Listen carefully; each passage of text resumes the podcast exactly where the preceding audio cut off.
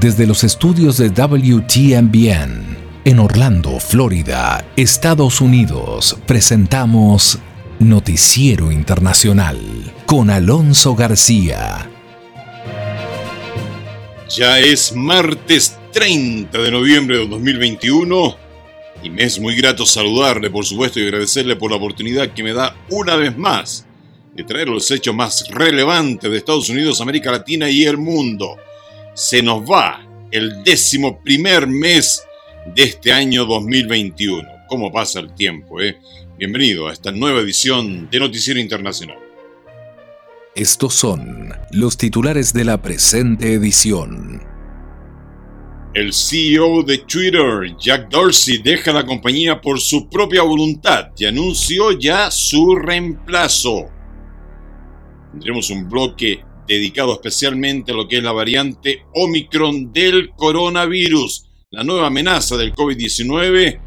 De hecho, ciudades fronterizas están tomando las medidas necesarias entre lo que es México y Estados Unidos y por supuesto, tal como lo ha señalado el presidente de Estados Unidos, la variante Omicron es motivo de preocupación, no de pánico. Sin embargo, ya se cortaron algunos vuelos. Tenemos una actualización completa sobre esto y por supuesto lo que dice la Organización Mundial de la Salud. Para ello estaremos dedicando un bloque completo acá en Noticiero Internacional. También tengo por allí una noticia que comentarles sobre delincuentes que fueron arrestados en una red de pedófilos con 5.000 miembros en más de 100 países. Tendremos toda la información ampliada al respecto y en nuestro bloque dedicado a Latinoamérica estaremos hablando de lo que sucede en Nicaragua, en Venezuela, en México y en Guatemala, para cerrar finalmente con un análisis de los efectos que aún se viven por el derrame de petróleo que afectó las costas de California, Estados Unidos, y también lo que se está haciendo en Qatar, las conversaciones con el talibán sobre temas vitales como la crisis alimentaria en Afganistán. Todos esos temas los tenemos acá para desarrollar en Noticiero Internacional. Estamos presentando Noticiero Internacional, un recorrido por los acontecimientos que son noticia en Estados Unidos, América Latina y el mundo. Este es el momento indicado para quedar bien informado. Vamos a los hechos. Un tema de conversación ha sido la renuncia presentada por el CEO de Twitter, Jack Dorsey, quien va a dejar su cargo de líder de la empresa y va a ser reemplazado por el actual director técnico o director de tecnología, Parag Agrawal, según lo anunciado por Jack Dorsey, CEO de Twitter, en un correo electrónico enviado a la empresa. Escribió de forma muy resumida que después de casi 16 años de tener un puesto en nuestra empresa, refiriéndose a Twitter, desde cofundador hasta director ejecutivo, presidente, presidente ejecutivo, director ejecutivo interino y director ejecutivo, decidí, señora Dorsey, que finalmente era hora de irme. La Junta ejecutó su proceso riguroso considerando todas las opciones y designó a Parag por unanimidad. Eso es lo que escribió Dorsey sobre Agrawal. Bueno, después de que los medios anunciaron esta decisión en la mañana de ayer, lunes 29 de noviembre, las acciones de la compañía se dispararon, fíjese usted, un 11%, lo que generó rumores de que la partida de Dorsey fue en respuesta a la presión interna de la compañía. Después de que confirmó que el rumor era cierto, las acciones subieron otro 5%. Sin embargo, en su correo, Dorsey negó tales rumores. Quiero que todos sepan que esta fue mi decisión y la reconozco. Fue difícil para mí, por supuesto, amo esta compañía y a todos ustedes, etcétera, etcétera, etcétera, aseguró el empresario. En su post, Dorsey hace una especie de autoelogio por poder dejar la empresa, decisión que implica haber abandonado su ego por otros para seguir dirigiéndola de una forma diferente a la que fue fundada. Ahora bien, según el Daily Mail, Dorsey, de 45 años, creó la red social en el año 2006 y dos años después, en el 2008, fue destituido como CEO por sus constantes ausencias al trabajo para practicar yoga y disfrutar del mundo de la moda, descuidando el estado financiero de la empresa. Recordemos que fue Evan Williams quien lo reemplazó en octubre del 2008 como CEO para que Dorsey, que estaba más enfocado en las mejoras tecnológicas a la red social, se convirtiera en presidente de la Junta. No olvidemos que Williams fue reemplazado en el 2011 por Dick Costolo, quien a su vez renunció a la compañía en el 2015, lo que permitió a Dorsey retomar el liderazgo de Twitter una vez más. Dentro de todos estos hechos, en el año 2020 hubo otro intento de destituir a Dorsey como CEO, no sé si usted lo recuerda. Eso fue por parte de uno de los mayores accionistas de la compañía, Elliott Management, pero la Junta llegó a un acuerdo para mantener a Dorsey al mando de la empresa. Ahora bien, la reputación de Jack Dorsey y su empresa Twitter estuvo bajo estricto escrutinio durante la administración del expresidente Donald Trump, quien, recordemos, lo acusó de censurar a los usuarios conservadores mediante tácticas invisibles, conocidas como shadow banning, con las que ya no se sugería el contenido de ciertos usuarios o su visibilidad se redujo. No olvidemos que el caso más peculiar fue la noticia de New York Post.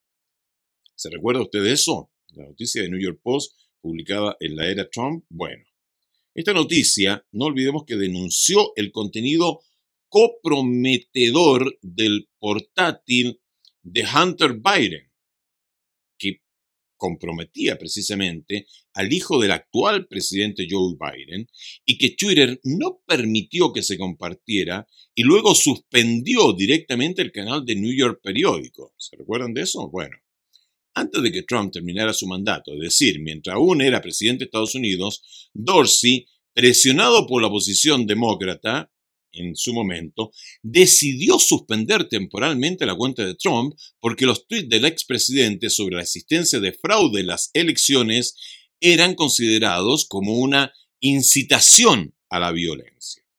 ¿Quién decidía esto? Dorsey y Twitter. Es decir, visualicen ustedes esto. El presidente del país más poderoso del mundo fue silenciado por las plataformas de redes sociales, fue silenciado por Twitter. No olvidemos que Trump apeló la suspensión solo para que Twitter decidiera hacerla esta permanente. Y luego YouTube y Facebook hicieron lo mismo. No olvidemos que este incidente fue visto como el caso más claro de censura, por lo que Trump llama la gran tecnología contra un presidente en funciones en el país considerado un faro de libertad en el mundo.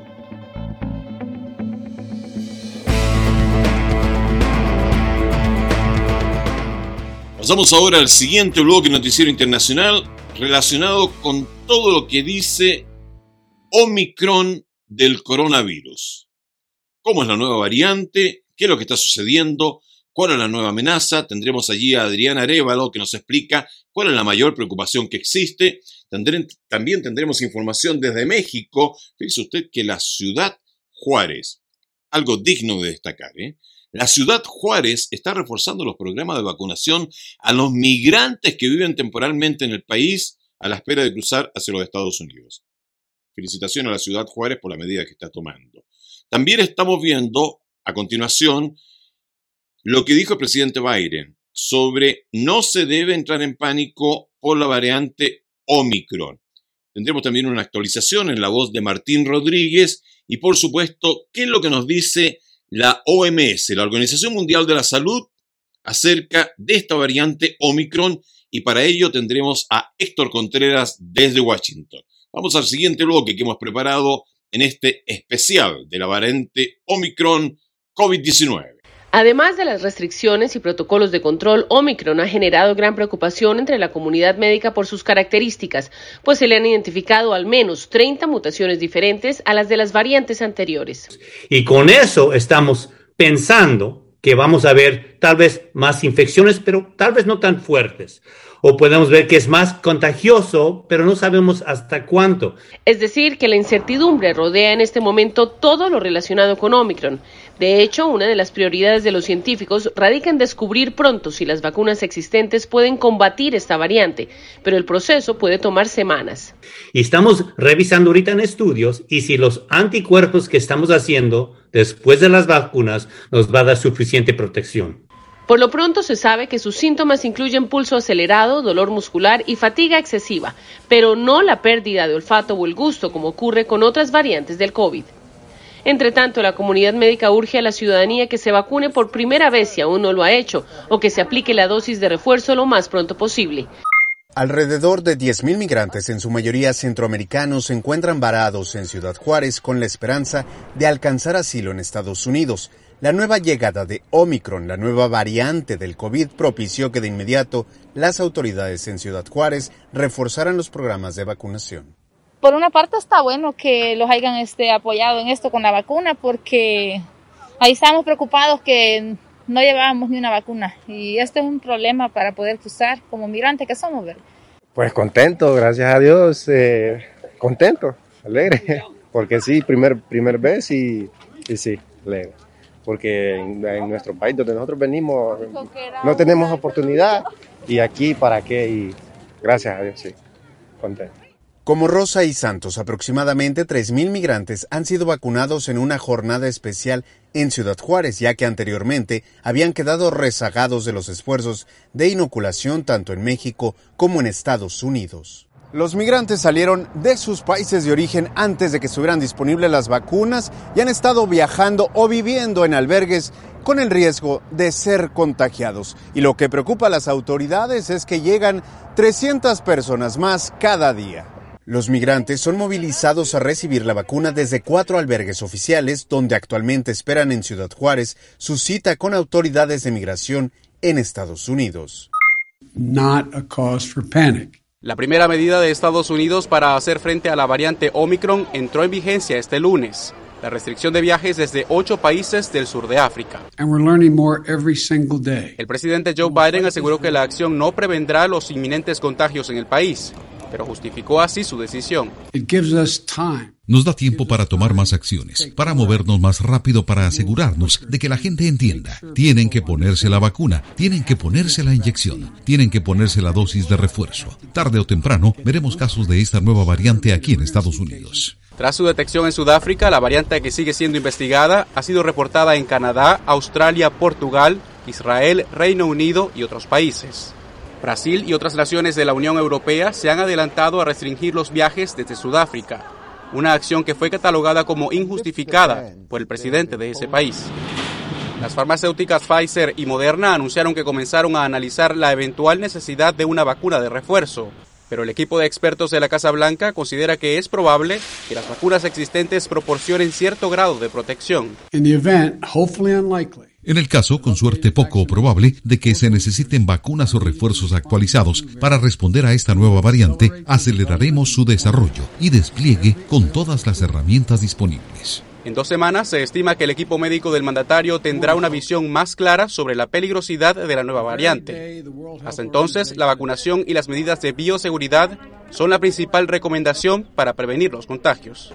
La presencia de la nueva variante del COVID-19 bautizada como Omicron y detectada por primera vez en Sudáfrica mantiene en vilo a países de todo el mundo que se apresuraron a tomar acciones para mitigar los daños todavía hipotéticos que esta nueva variante podría ocasionar. De este modo, gobiernos como el de Estados Unidos, el de Japón o el de Israel decidieron establecer nuevas restricciones de viaje para quienes proceden de países del sur de África, región en la que se ha detectado una mayor presencia de la variante Omicron sin embargo, países europeos como Bélgica, Dinamarca, Portugal o Escocia ya han registrado nuevos casos de la variante Omicron, que también ha sido identificada en lugares remotos como Hong Kong o Australia. Es por ello que desde la Organización Mundial de la Salud desaconsejan el cierre de fronteras entre naciones, asegurando que tales restricciones no impedirían la llegada de la variante, una eventualidad que aseguran es inevitable en un mundo globalizado. En tanto, y pese a la falta de información relacionada con con esta nueva variante, la OMS también advirtió que su propagación podría ser más elevada a la del resto de variantes que han ido surgiendo hasta ahora, por lo que en un futuro se registrarían aumentos repentinos de COVID-19 y de ser así las consecuencias serían graves. Por otra parte, autoridades europeas y la comunidad sanitaria elogiaron la actitud de países como Sudáfrica o Botswana, que alertaron rápidamente sobre la presencia de esta nueva variante. La presidenta de la Comisión Europea, Ursula von der Leyen, aseguró que el análisis y la transparencia de Sudáfrica al compartir sus resultados fue indispensable para lograr una respuesta global que estaría evitando la muerte para muchas personas. A pesar de la alarma generalizada, los expertos aseguran que todavía es pronto y no está claro si la variante Omicron es más peligrosa que otras variantes del COVID-19 y así lo afirmó el doctor Francis Collins, director de los Institutos Nacionales de Salud de Estados Unidos, al asegurar que aún no hay datos que sugieran que Omicron provoque enfermedades más graves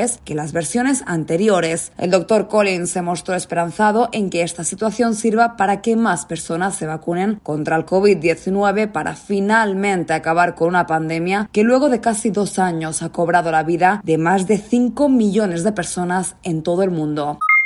La Organización Mundial de la Salud advirtió que aún no existen pruebas de que los síntomas asociados a esta nueva variante del COVID-19 llamada Omicron puedan ser diferentes a las variantes ya conocidas y toma en cuenta que los primeros infectados son jóvenes universitarios que mostraron síntomas más leves de la enfermedad y aseguró que los estudios y conclusiones sobre esta nueva variante podrían tomar días o incluso semanas para que los científicos puedan responder la gran variedad de preguntas que hay hoy en todo el mundo. Según el Organismo Mundial de la Salud, hasta el momento no se sabía si la variante Omicron del COVID-19 es más letal, más transmisible y se desconoce la efectividad y respuesta de las vacunas frente a esta nueva variante y a través de un comunicado emitido el domingo afirma que las repercusiones ya se hacen sentir en todo el mundo, traducidas en la decisión de varios países de restringir los vuelos desde y hacia el sur de África. La OMS destacó una actualización de la información disponible sobre la variante Omicron hasta el momento e insistió que todavía no tiene información sobre la capacidad de transmisibilidad en comparación con la variante Delta, causante de un gran número de contagios y fallecimientos en Estados Unidos y otras naciones. Hasta el momento, sin embargo, lo que sí confirmó es un importante aumento de la cantidad de casos y el número de hospitalizaciones por COVID-19 en Sudáfrica, lo que sugiere una relación, pero las autoridades sanitarias dicen que deben realizar los estudios pertinentes para saber si es a causa de la nueva variante. Otra de las incógnitas para los científicos es saber si las personas que ya han tenido la enfermedad son inmunes a la variante Omicron. Sin embargo, algunos estudios preliminares proponen que la nueva variante tiene una posibilidad de recontagio mayor que las otras variantes conocidas hasta el momento, por lo que la Organización Mundial de la Salud advierte que es crucial conocer a fondo los resultados de los estudios que se tendrán en próximos días sobre esta variante que ha sido catalogada por la entidad como una variante de preocupación. Pasamos ahora a la India. Delincuentes arrestados en una red de pedófilos con 5.000 miembros en más de 100 países. Fíjese usted que el 20 de noviembre la Oficina Central de Investigaciones de India, CBI, anunció el arresto de varios delincuentes que formaban parte de una vasta red internacional de pedófilos, ubicada en diferentes países del mundo por distribuir imágenes y videos de abuso sexual de menores de 14 años en Internet. The Print informó que la CBI arrestó a nueve delincuentes en una operación que involucró redadas en 77 ubicaciones en tres estados de la India, después de descubrir la actividad delictiva en las redes sociales y las plataformas de alojamiento de información. La principal red delictiva consta de 50 grupos con más de 5.000 miembros repartidos en más de 100 países de todo el mundo, incluidos Estados Unidos, Canadá, Reino Unido, Pakistán, Nigeria, Ghana, Bangladesh, Sri Lanka, Azerbaiyán, Egipto, Yemen, Malasia e Indonesia, entre otros. Las autoridades acusaron a los delincuentes de ganar dinero vendiendo fotos, videos, enlaces y publicaciones en las redes sociales de niños que sufren abusos sexuales. Algunas de las personas también fueron autores de crímenes tan atroces uno de los departamentos de la CBI a cargo de la prevención del abuso infantil en Internet, descubrió la actividad delictiva en agosto de este año y desencadenó la investigación. Los investigadores siguieron el rastro del dinero en billeteras electrónicas y cuentas bancarias para atrapar a estos desgraciados, perdón, a estos delincuentes. El monto de dinero involucrado en el caso aún se encuentra bajo investigación, pero se confirmó que gran parte del mismo está en moneda extranjera. La investigación culminó este 14 de noviembre recién pasado con múltiples redadas en diferentes lugares de la India, incluidos Andhra Pradesh, Uttar Pradesh, Punjab, Bihar, entre otros, además de Delhi. Las autoridades incautaron decenas de computadoras portátiles, teléfonos celulares y otros dispositivos electrónicos. Presentaron 23 casos en los que se acusaba a más de 80 personas y arrestaron a otras 9, todas por cargos de cargar, almacenar y ver imágenes y videos de niños que sufrían abusos sexuales. Al descubrir el material incautado, la fuente de CBI dijo 36 de los números de teléfono identificados se han detectado en Pakistán, 35 en Canadá y el Reino Unido, 31 en Bangladesh, 30 en Sri Lanka, 28 en Nigeria, 27 en Azerbaiyán, 24 en Yemen y 22 en Malasia. De hecho, la oficina de la India confirmó que está trabajando con las agencias de aplicación de la ley en los otros países involucrados en la red y buscará responsabilizar a los servicios de almacenamiento y redes sociales por la complicidad en estos delitos redes sociales. Sí, señora, sí, señor. El informe no mencionó las redes sociales ni las empresas que permitieron alojar este material indecente, indebido. Qué desgraciado, ¿eh? Perdón, producción, que lo diga. Pero esto. A través de la investigación, las autoridades locales concluyeron que el mercado de delincuentes pedófilos es considerablemente gigante en la India y le comento, según la Interpol, se estima que se realizaron 2.4 millones de búsquedas de contenido de abuso infantil en línea en la India solamente. 2.4 millones de búsquedas de contenido de abuso infantil en línea en la India entre los años 2017 y 2020. Y el 80% de los niños eran niñas menores de 14 años. El contenido de los consumidores de pornografía infantil está creciendo a un ritmo acelerado, a una tasa rápida. Un hallazgo muestra que los motores de búsqueda obtienen más de 1.160.000 consultas relacionadas con pornografía infantil todos los días.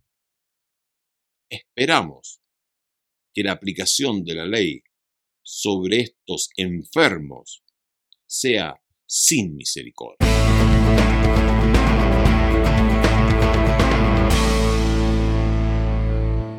Vamos a pasar al siguiente bloque, dedicado a lo que sucede en América Latina. Y hago un paréntesis. Sí, damas, sí, caballeros. Son, la noticia anterior, ¿son enfermos? Sí, son enfermos.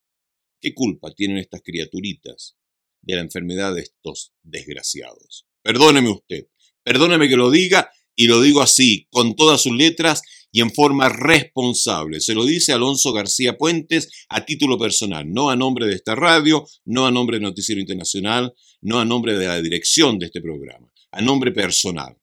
Si por decir esto me censuran, alabado sea Dios, maravilloso. Pero estos enfermos, que muchos los quieren ver con misericordia, no tienen por qué desgraciar la vida a una niña, a un niño, a una criatura inocente. Pasamos ahora al bloque dedicado a Latinoamérica.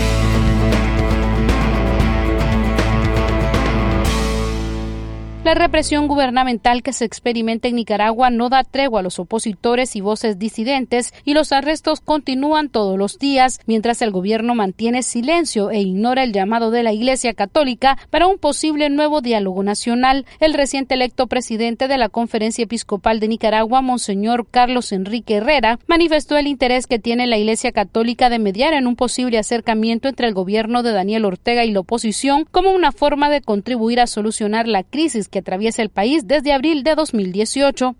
A juicio de Francisco Castro, director de Súmate, una asociación con capacidad técnica para facilitar procesos de participación ciudadana. Lo más significativo del informe en el que se constató una falta de independencia judicial y la no adherencia al Estado de Derecho es que la situación que se vive en el país sea expuesta por organismos de reconocimiento internacional. Lo que esperamos como ciudadanos venezolanos es que este tipo de observaciones pues nos ayuden verdaderamente a transitar el camino para la recuperación de esas condiciones en futuros procesos electorales.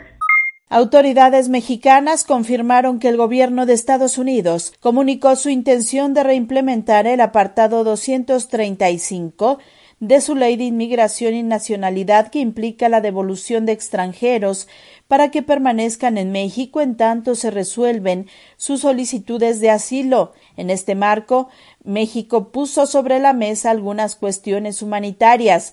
Destacó la necesidad de mejorar las condiciones para las personas migrantes y solicitantes de asilo, de modo tal que cuenten con mejor asesoría legal en sus procesos migratorios.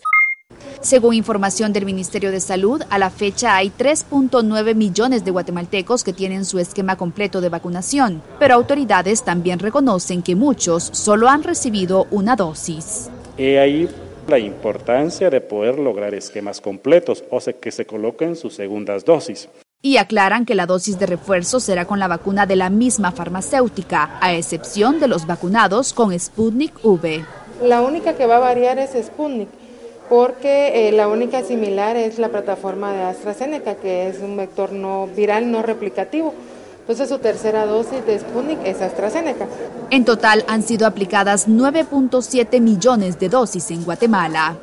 Concluimos Noticiero Internacional con dos notas. California y las consecuencias del derrame de petróleo y las conversaciones que está realizando Estados Unidos con el talibán ante la crisis alimentaria que se está viviendo en este país. A principios de octubre, un oleoducto submarino fracturado derramó petróleo crudo en las aguas de la costa del sur de California y casi dos meses después la vida en Huntington Beach ha vuelto a la normalidad, pero los residentes dicen que la reputación de la ciudad turística se ha visto seriamente dañada y los negocios continúan perjudicados. El derrame liberó casi 95 mil litros de petróleo crudo, cinco veces menos que las estimaciones iniciales y una limpieza exhaustiva permitió que las playas reabrieran ocho días después, aunque la pesca comercial en la zona sigue estando prohibida. Legisladores de California se reunieron con funcionarios estatales para discutir la respuesta al derrame de petróleo y evaluar el daño causado a las comunidades locales.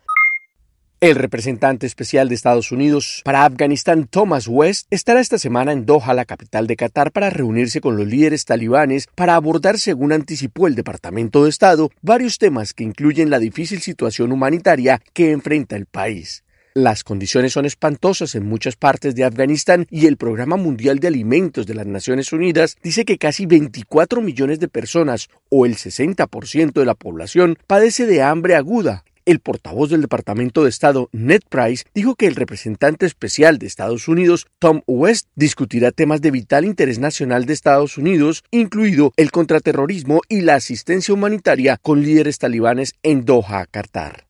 En una entrevista exclusiva con La Voz de América, el representante especial de Estados Unidos para Afganistán, Thomas West, dijo que el empeoramiento de la crisis humanitaria en esa nación tiene mucho que ver con la pérdida de ayuda internacional, afectando su economía, que dependió en gran medida de esa colaboración durante 20 años. Alrededor del 75% del gasto público del gobierno anterior fue financiado por donantes extranjeros. Eso es todo por hoy en Noticiero Internacional. Gracias por haberme permitido compartir con usted estos minutos de noticias.